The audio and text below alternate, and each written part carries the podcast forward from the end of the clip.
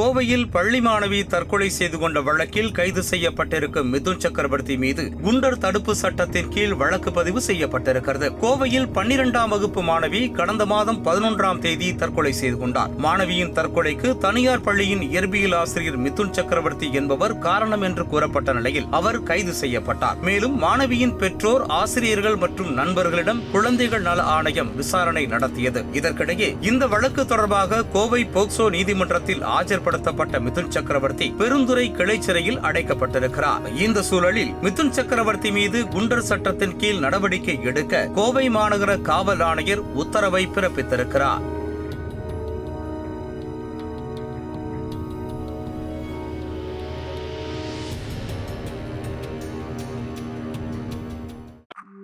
Thank you.